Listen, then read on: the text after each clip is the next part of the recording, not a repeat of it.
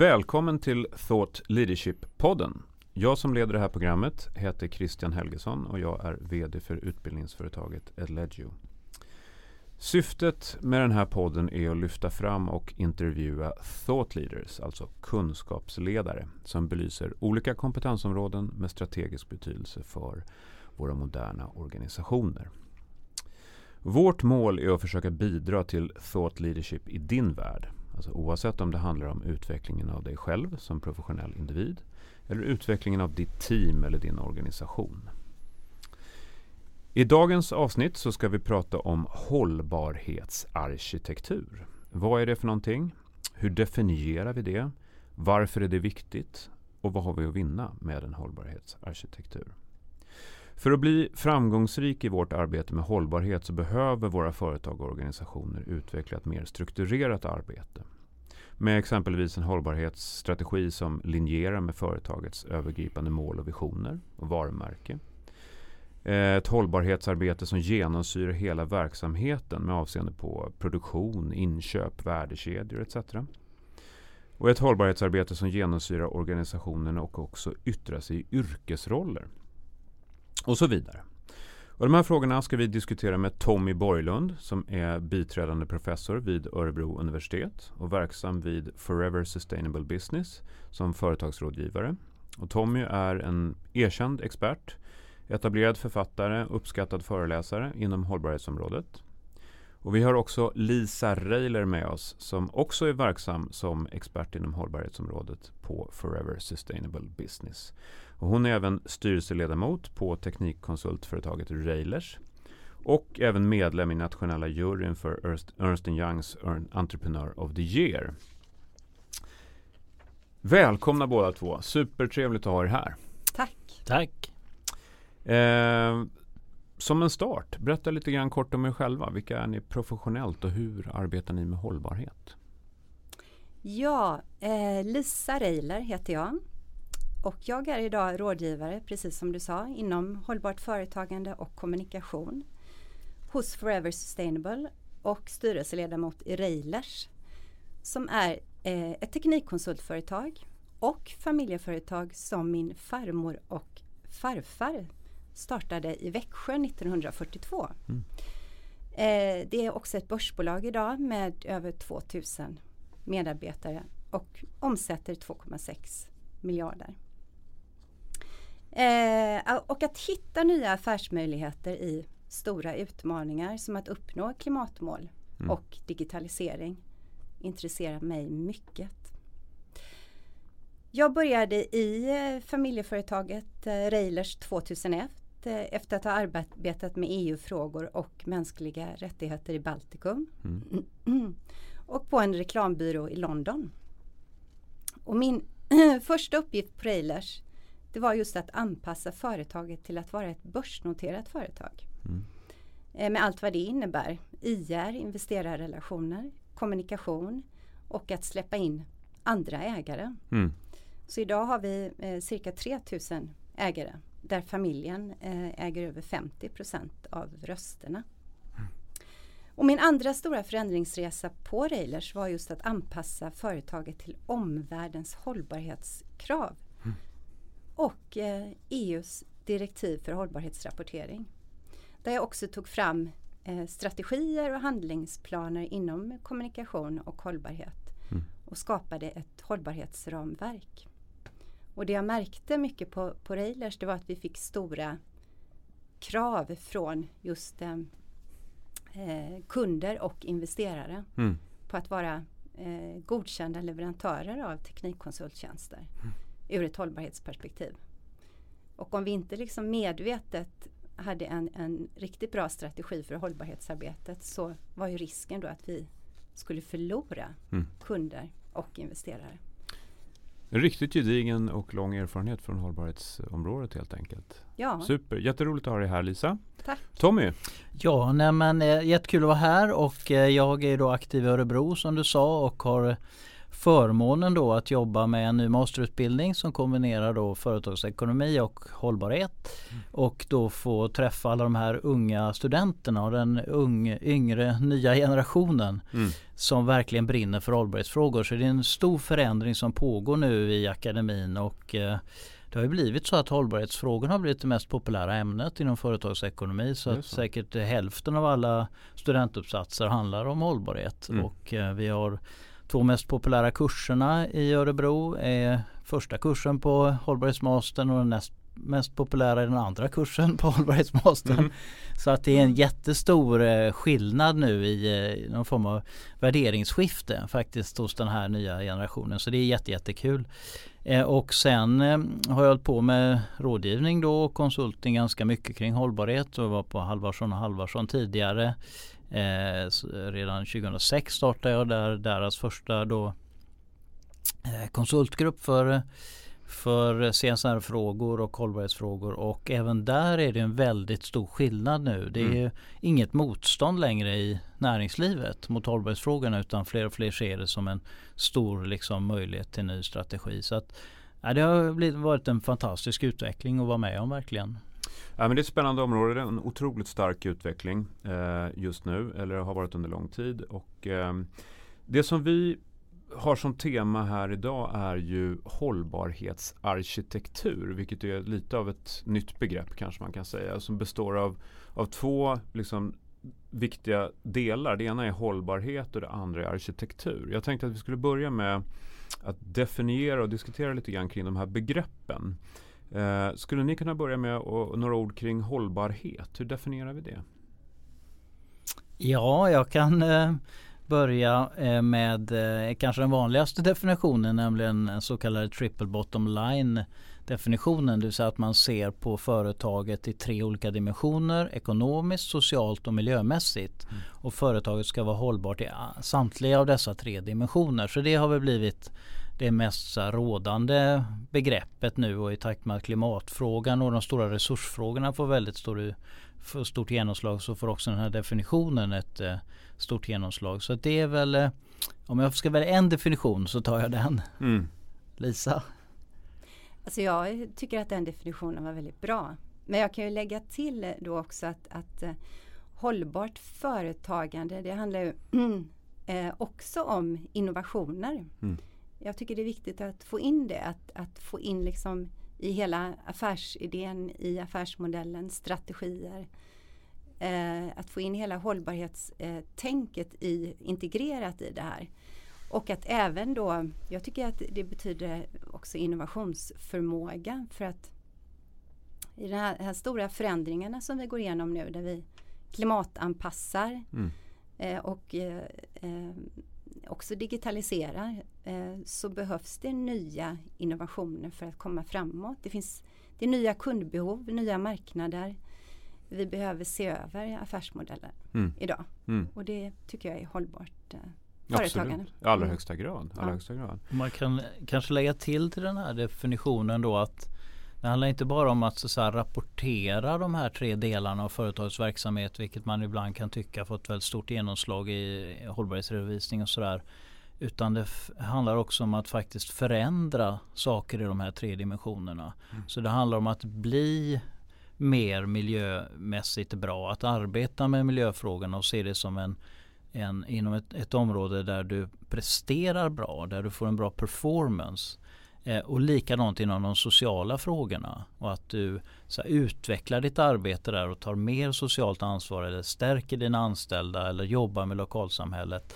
Här, förutom det ekonomiska. Så det är egentligen inte enbart att du ska redovisa utan det är också att du ska förändra världen mm. i de här tre dimensionerna. Du ska göra företaget mer konkurrenskraftigt finansiellt och ekonomiskt. Men du ska också då förstärka hur du förhåller dig till de sociala frågorna och de miljömässiga frågorna. Så att du ska egentligen ha tre leveranser mm. inom hållbarhetsområdet. Inte bara mäta tre olika sätt att se på företaget. Så det här är mm. viktig distinktion för det har blivit en del kritik med åren om att alla redovisar så mycket nu för tiden men eh, man förändrar sig inte så mycket. Mm. Vilket vi i och för sig snart ska se att man gör. Men mm. det, det, så det är också en, mm. en förändring i vad man gör, hur man ser och, på företaget och vad som är viktigt mm. för företaget. Mm. Mm. Jag tror också att hållbarhetsvärde kommer bli lika viktigt som, om det inte redan är det, som affärsvärde och kundvärde idag. Mm. Eh, det, de tre värdena eh, tror jag kommer bli mer mm. så jämställda i fram, framtiden.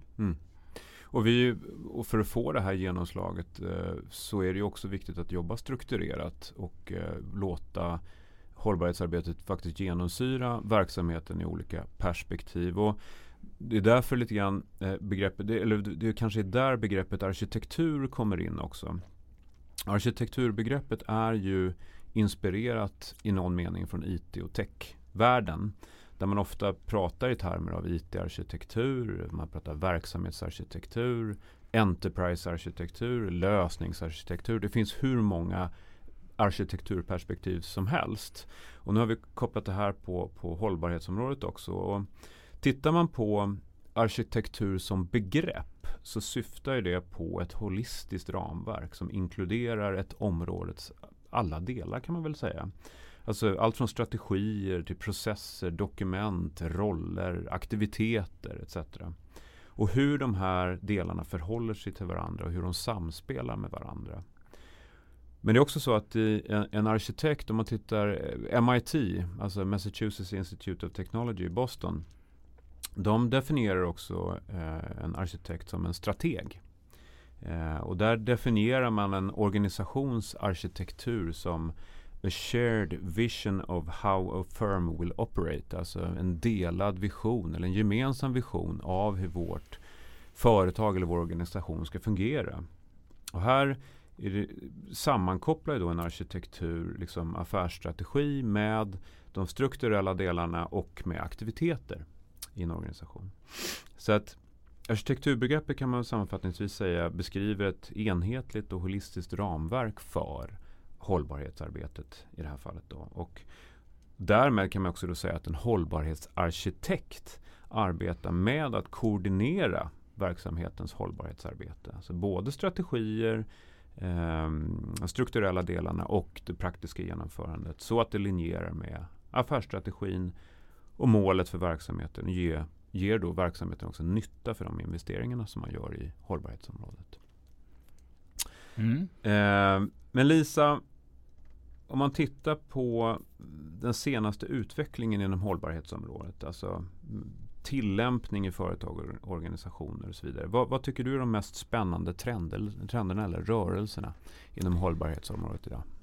Ja, eh, jag tycker att, att Impact Investing och den nya, alltså EUs nya taxonomi eh, och hur den påverkar, påverkar bolagens hållbarhetsarbete och färdplanen mot ett fossilfritt Sverige är väldigt intressant. Mm. Och detta leder eh, helt klart till större krav på hållbarhetsdata eh, från bolagen liksom eh, rapportering av klimatrisker. Eh, för kriterierna för hållbara investeringar är inte lätta att förstå idag. Alltså svenska och utländska institutioner de gör uppenbarligen också helt olika bedömningar när det gäller att beskriva vad som är en hållbar investering. Mm. Så EUs nya taxonomi ska vara lösningen på detta och ett verktyg för att klassificera vilka investeringar som ska få kallas hållbara. Och syftet är då att, att gemensamma riktlinjer eh, ska finnas då för miljömässigt hållbara investeringar och styra mer kapital dit. Eh, så taxonomin blir nu grunden för hela den gröna återhämtningen eh, inom EU Eh, så att eh, Impact Investing växer och nu står flera finansaktörer i startgroparna för att erbjuda fonder och andra instrument som går längre än traditionell ESG-bedömning. Och det styrs av portföljföretagens möjlighet att bidra till hållbarhetsmålen i Agenda 2030. Mm. Och det är viktigt då att både ta med den positiva och negativa påverkan i bedömningen. Mm. Eh, den andra eh, trenden är just risk och scenarioanalyser på hållbarhetsområdet. Eh, bolagens arbete med allt ifrån risker i värdekedjan, klimatrisker och andra fysiska risker ehm, till eh, risker för korruption, jämlikhet och brott mot mänskliga rättigheter. Eh, företag behöver bli bättre på att redovisa hur den här klimatförändringen riskerar att påverka bolagens eh, affärer och strategier. Mm. Och det här visade då den senaste statusrapporten från TCFD. Och det står för? Task Force on Climate Related Financial Disclosures. Mm. ja, så det som, som släpar efter kan man säga i bolagens redovisningar eh, idag det handlar just om hur motståndskraftigt företagets strategi är för olika klimatscenarier. Mm. Och även GRI kommer att börja redovisa risker. Jag kan fylla på där och det här det som händer nu kring klimatriskerna är ju eh, någonting eh, jättestort och eh, det handlar ju då om att bankerna ska redovisa klimatrisker i sin, eh, sina aktieportföljer och sina låneportföljer och ska mm. då behöva redovisa det. Men för att kunna göra det så måste de ju samla in all den datan från företagen. Ja. Så den kommande åren nu då så förväntas eh, näringslivet, stora och medelstora företag förse bankerna med den här informationen och det gör de genom en transparent redovisning helt enkelt. Mm. Men det är väldigt svårt med klimatrisker. Eh, för det är både då fysiska risker för översvämningar och störningar i logistik och annat men också omställningsrisk. Det vill säga du kommer gå i konkurs på grund av att du inte anpassar dig till de nya förväntningarna från intressenterna kring klimatfrågan, framförallt kunder och konsumenter. Mm. Och den är, sätter press då på företag att börja resonera i termen av hur ser vår affärsmodell ut ur ett klimatperspektiv. Mm. Och de företag då som inte är mogna på det området, som kanske har interna konflikter eller spänningar kring hur man ska positionera sig. De kommer få jättesvårt med sån här rapportering och det kommer investerarna att märka. Så att den här klimatriskfrågan är ju jättespännande tycker jag. Och sen mm. gillar jag det här arkitekturbegreppet för att det är ju någon form nu någon form av mosaik i svenska företag och organisationer med där alla håller på med hållbarhet i någon form. Yeah. Och det kan vara liksom en enskild projektledare, det kan vara en, en regionchef, det kan vara en affärsområdeschef men också då förstås divisionschefer, hållbarhetschefer, kommunikationschefer och folk i styrelse och högsta ledning. Och man behöver så att en, en förmåga att kunna sätta sin egen arkitektur kring hållbarhetsfrågan var man än befinner sig i de här olika nivåerna. Mm. Och det är jätteviktigt nu att alla i företaget skaffar sig den här delkompetensen och inte bara att det är hållbarhetsavdelningen som gör det. Mm. Eh, så att på det viset så, så tycker jag, gillar arkitektur, arkitekturbegreppet och det kommer ju att då bli tydligt med den här klimatriskbiten när alla ska fundera sin, sina klimatrisker. Ja. Mm. Nej, en annan trend jag tänker också är alltså Forever Sustainable ger ut eh, något som heter Intelligence Report. Mm. Eh, och i den senaste rapporten så lyfte eh, vi fram då trender och de bästa initiativen för hållbarhetsrapportering från 49 eh, europeiska företag. Och det vi ser där, eh, några av, av de trenderna, det är att fler och fler företag integrerar FNs globala mål mm. i affärsverksamheten och strategier och blir mer holistiska. Eh, och det är precis den utvecklingen vi vill se. Och sen tror jag också att covid-19 kommer att bli ett tydligt inslag i kommande hållbarhetsrapporter. Eh, och det kommer gälla allt från omställningen till mer digital arbetsmiljö eh, och eh, införa strängare säkerhets och hälsoåtgärder. Mm till att visa verksamheter, vissa verksamheter helt behöver anpassa sina tjänster och produkter för att bättre möta de nya samhällsbehoven mm. som kommer eh, som en följd av covid-19. Mm. Så jag tror också att klimatomställningen liksom eh, pandemin ställer krav på ett företags innovationsförmåga. Och det kan behövas nya prioriteringar mm. i företaget, nya kompetenser, specialistkompetenser, produkter och tjänster för att möta de nya behoven. Och företaget behöver också just den här förmågan som, som Tommy pratar om att måla upp olika klimatscenarier och hur dessa då kan påverka affärer och strategier. Mm. Och jag tror att det här är en, en, en fråga om överlevnad. Mm. Allra högsta grad. Vad, vad, ser ni för om man tittar på ehm, företag och organisationer idag? Och, och vi pratar ju liksom i någon mån om någon slags mognadsgrad eh, av, av hållbarhet ute i, i företag och organisationer. Vad, vad, ser ni för utmaningar och problem idag eh, med företags sätt att arbeta med hållbarhet? Ja, nej, men jag tror att den här eh, organisationsfrågan är jätteviktig för det handlar om att skapa då både en stark chef och ledning kring hållbarhet som kan stå för kompetensen och vara en champion för frågorna internt. Mm. Samtidigt då som detta måste decentraliseras i många olika delar och där samtliga chefer behöver kunna ha en grundläggande kunskap och ett engagemang i de här frågorna för att förstå affärsmodellen och vart man är på väg och möta, liksom, ta hand om möjligheter och, och möta risker och sådär.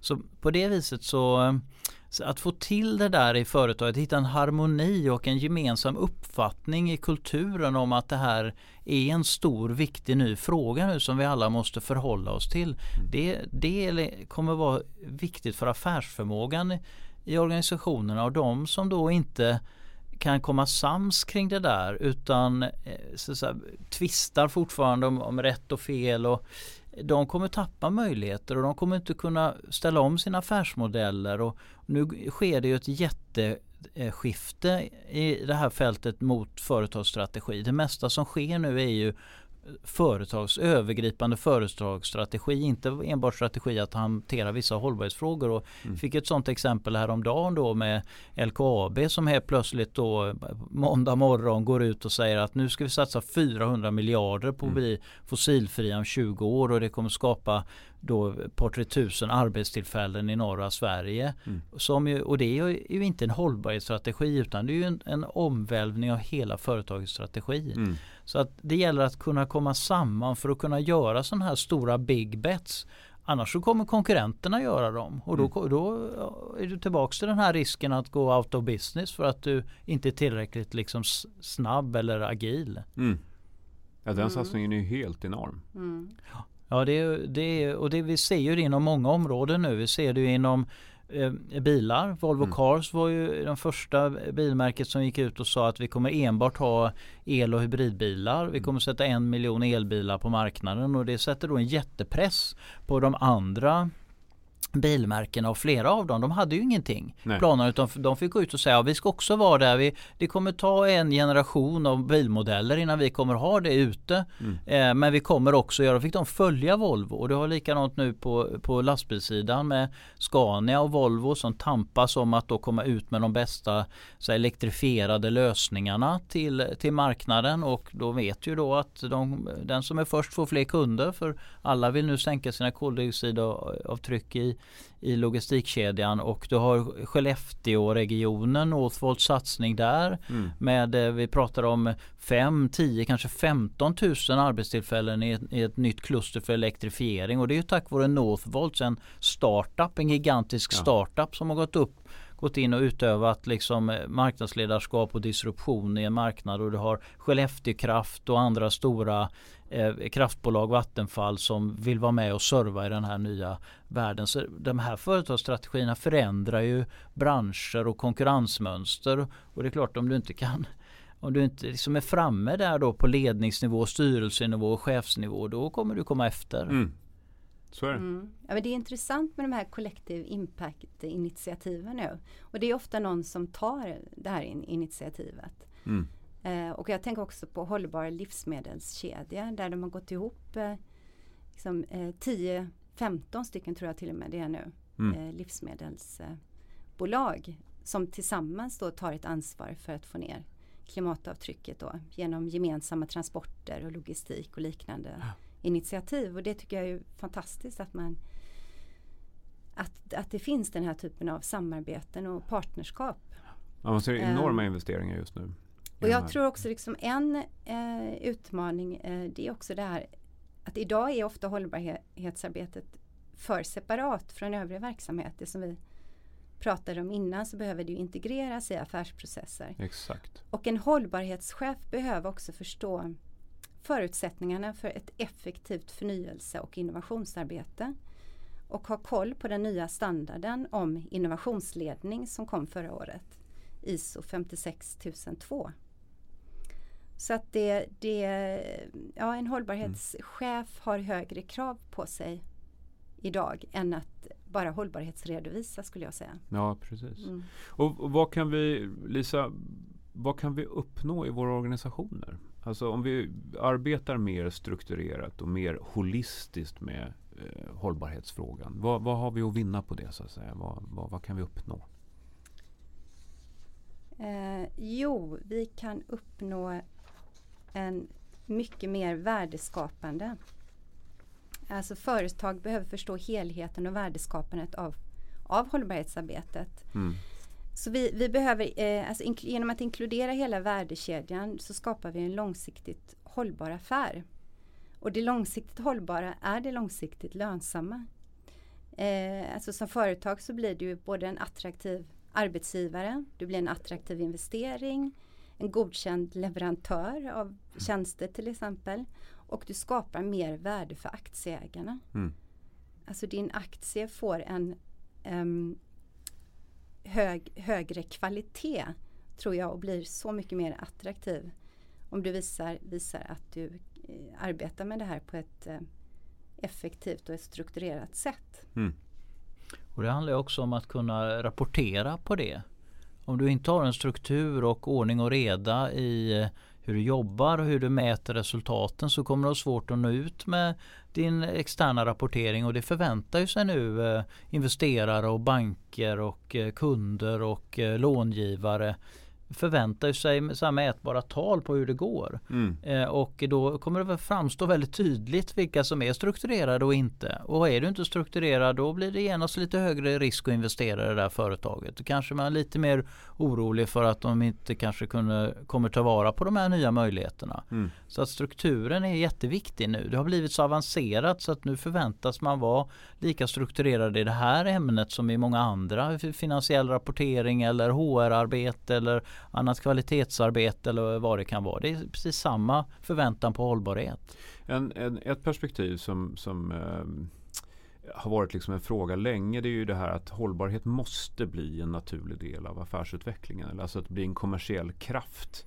i företagen och ett, ett affärsdrivande perspektiv. Och hur blir det det? Alltså är vi där nu och, och hur blir det det? Ja, men det är en bra fråga. Det som har hänt nu tycker jag bara allra sista månaden, eller sista året i alla fall, det är det här teknikskiftet. Det, teknik har kommit in nu som liksom den nya eh, eh, frontlinjen inom hållbarhetsområdet och det är teknik, det är uppfinningar, det är utvecklingsprojekt, det är eh, användning av AI, det är elektrifieringen, det är det här eh, fantastiska eh, fly, elflygplanet som är entreprenör och startat Heart Aerospace och, och det är Charge Amps och det är alla möjliga nu teknikstartups som kommer mm. i, i så att säga, i spåren av den här hållbarhetsutvecklingen och, och, det, och då är det affärsstrategi direkt naturligtvis. Då går du rakt in i produktutvecklingen mm. eh, och inte sällan är det startups och nya företag som går in med ny teknik, nya innovationer och eh, hållbarhet och sätter press på, på, alla, på alla andra. Så jag tycker den här teknikskiftet som sker nu eh, det, det är ett väldigt tydligt exempel på att det är företagsstrategi och där tänker jag då att alla ingenjörer och alla läsare av ny teknik och det här är som en fantastisk möjlighet nu för hela ingenjörscommunityn mm. i, i, Sverige att verkligen få en, en, väldigt viktig roll i utvecklingen av hållbarhet. För det varit tidigare mycket har det varit så regelefterlevnad, mänskliga rättigheter, arbetsvillkor, eh, miljöutsläpp och liksom en form av städa framför egen dörr hela tiden. Men nu, nu har vi gjort det så nu är vi framme i den här innovativa delen och då kommer hela liksom teknik eh, utvecklingen in där. Och det, ja. Jag tror det är det som händer nu och det finns gott om pengar till nya idéer och det finansieras snabbt. Och, och så det här teknikskiftet är ett bra exempel på att nu är det företagsstrategi. Mm. Mm. Och marknaden drivs ju väldigt mycket på av stora investeringar på just förnybar elproduktion, hållbar energiförsörjning, elektrifieringen som Tommy pratade om och den fossilfria industrin. Mm. Och i omställningen så behövs det ju lagring av energi. Så de här nya teknikerna som kommer nu för lagring mm. av energi med batterier och vätgasteknik är ju otroligt intressanta. Och det behövs ju i hela omställningen till, till en fossilfri mm. eh, energiförsörjning. Eh, vi behöver de här, den här energilagringen för att klara det överhuvudtaget. Mm. Speciellt då om, om EUs eh, e nya taxonomi eh, klassificerar till exempel vattenkraft som inte, att det inte skulle vara en hållbar mm. eh, investering. Eh, eller till exempel eh, att de inte tar med kärnkraften eh, som en hållbar investering. För att då, då behöver vi andra tekniker för att klara den här omställningen. Mm.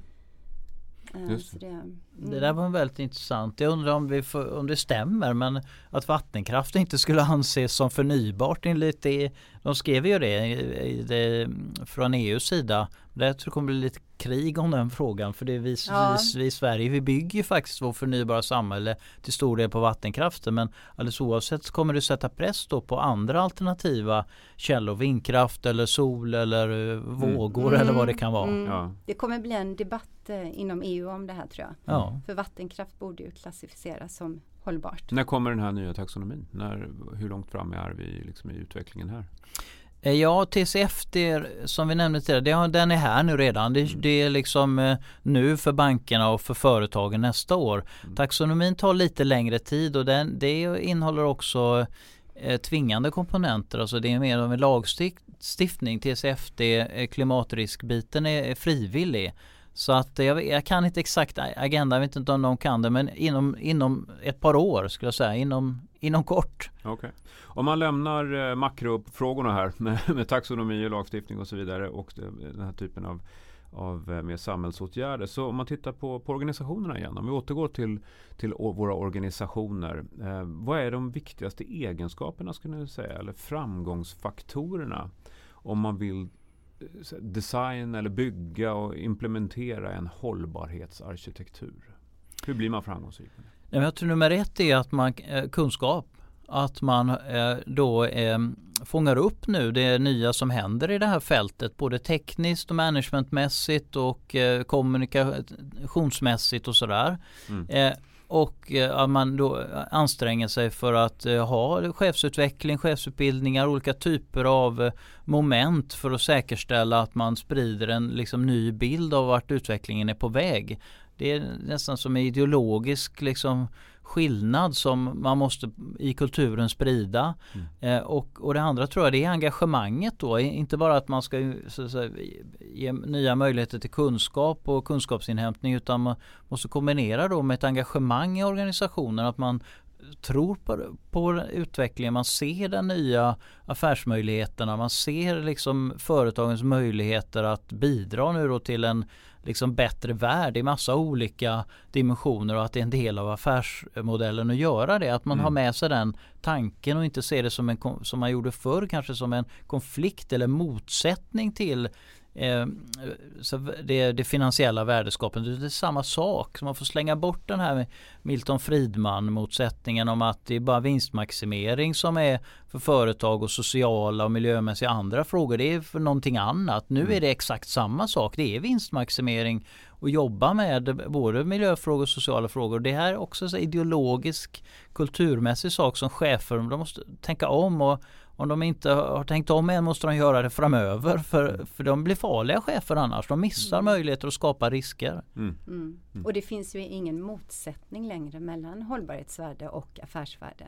Mm. Utan tvärtom så, så behöver du ju hållbarhetsvärdet för att överleva som företag idag. Mm. Som jag sa innan. Och det, där tror jag precis du, du har rätt där med ledarskapet är ju jätteviktigt.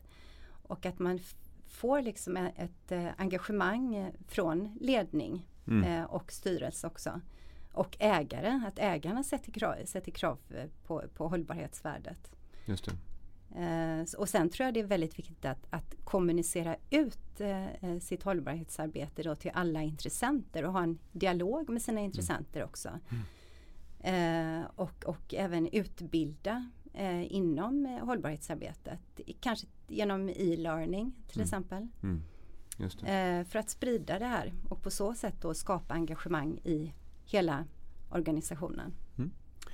Eh, om man, om man tittar på eh, mätning, alltså, man ska också veta att man är framgångsrik. Hur vet man att man är framgångsrik när det gäller hållbarhet? Alltså, vilka KPI är det som bäst beskriver Eh, det arbete man har gjort, alltså statusen och den framdrift man har i ett bolag eller en organisation?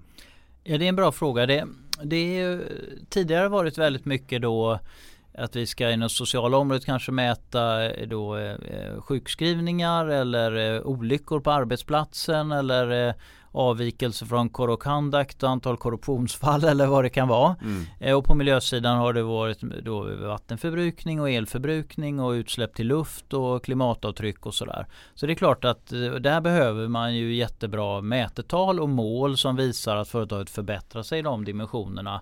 Eh, och där finns det ju då redovisningsstandard, GRI och andra som många har jobbat med. Jag skulle säga att det är ganska väl implementerat hos de flesta bolagen. Medelstora har en bit kvar att gå tror jag. Mm. Men det som är det nya nu är att du måste också mäta den finansiella avkastningen av ditt hållbarhetsarbete så att du kan få en return on investment så att du kan gå till ledningsgruppen och gå till styrelsen och lägga fram ett investeringsprogram inom hållbarhet och säga så här, det är 7 avkastning på det här eller 12 eller 15 för att då, så gör alla andra när de mm. går till ledningen och ber om pengar och det måste även som hållbarhetschefer och chefer som jobbar med hållbarhet göra. Och, så du måste mäta både finansiellt och hållbarhetsmässigt. Och det, det, vi tar ju mycket styrka i det här eh, shared value-begreppet som eh, kommer från då Michael Porter på Harvard och, och många av hans så adepter där. Och det handlar ju just om att du ska hitta den här positiva cirkeln av att mm.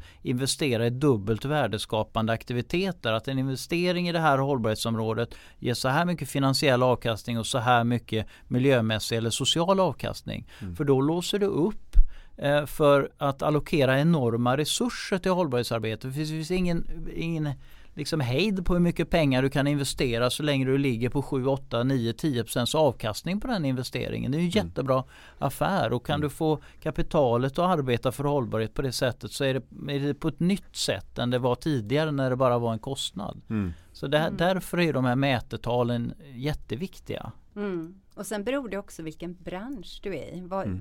vad är dina, alltså var finns din väsentliga påverkan? Negativ och positiv. Eh, till exempel i teknikkonsultbranschen så jobbar det, vi mycket med energieffektivisering. Mm. Och det har vi även i affärserbjudandet. Mm. Där vi hjälper våra kunder att bli mer att spara energiförbrukning och kostnader. Just eh, och där kan man också använda nya tekniker idag som big data för insamling av, av värden och inte bara inom energieffektivisering utan faktiskt även när det gäller koldioxidutsläpp. Mm. Där man liksom samlar in, analyserar och rapporterar. Mm. Um, så att där, där, finns en dold potential. Mm. Hörrni, vi börjar närma oss eh, nästan slutet på det här. Eh, jag undrar lite grann, eh, man tittar ut på marknaden idag eh, och tittar på andra organisationer och företag och man tittar om det finns några lysande stjärnor där ute. Eh, vilka företag, ser ni några case eller företag som ligger, eh, i den mån man kan nämna det, som ligger långt fram Eh, vad är i så fall hemligheten? Vad är det som gjort dem framgångsrika? Eh, jag vill ju lyfta fram Ikeas hållbarhetsarbete för det påverkar allt och alla. Mm. De har, har, fått in hela värdekedjan eh, och har en tydlig hållbarhetsstrategi med tydliga mål.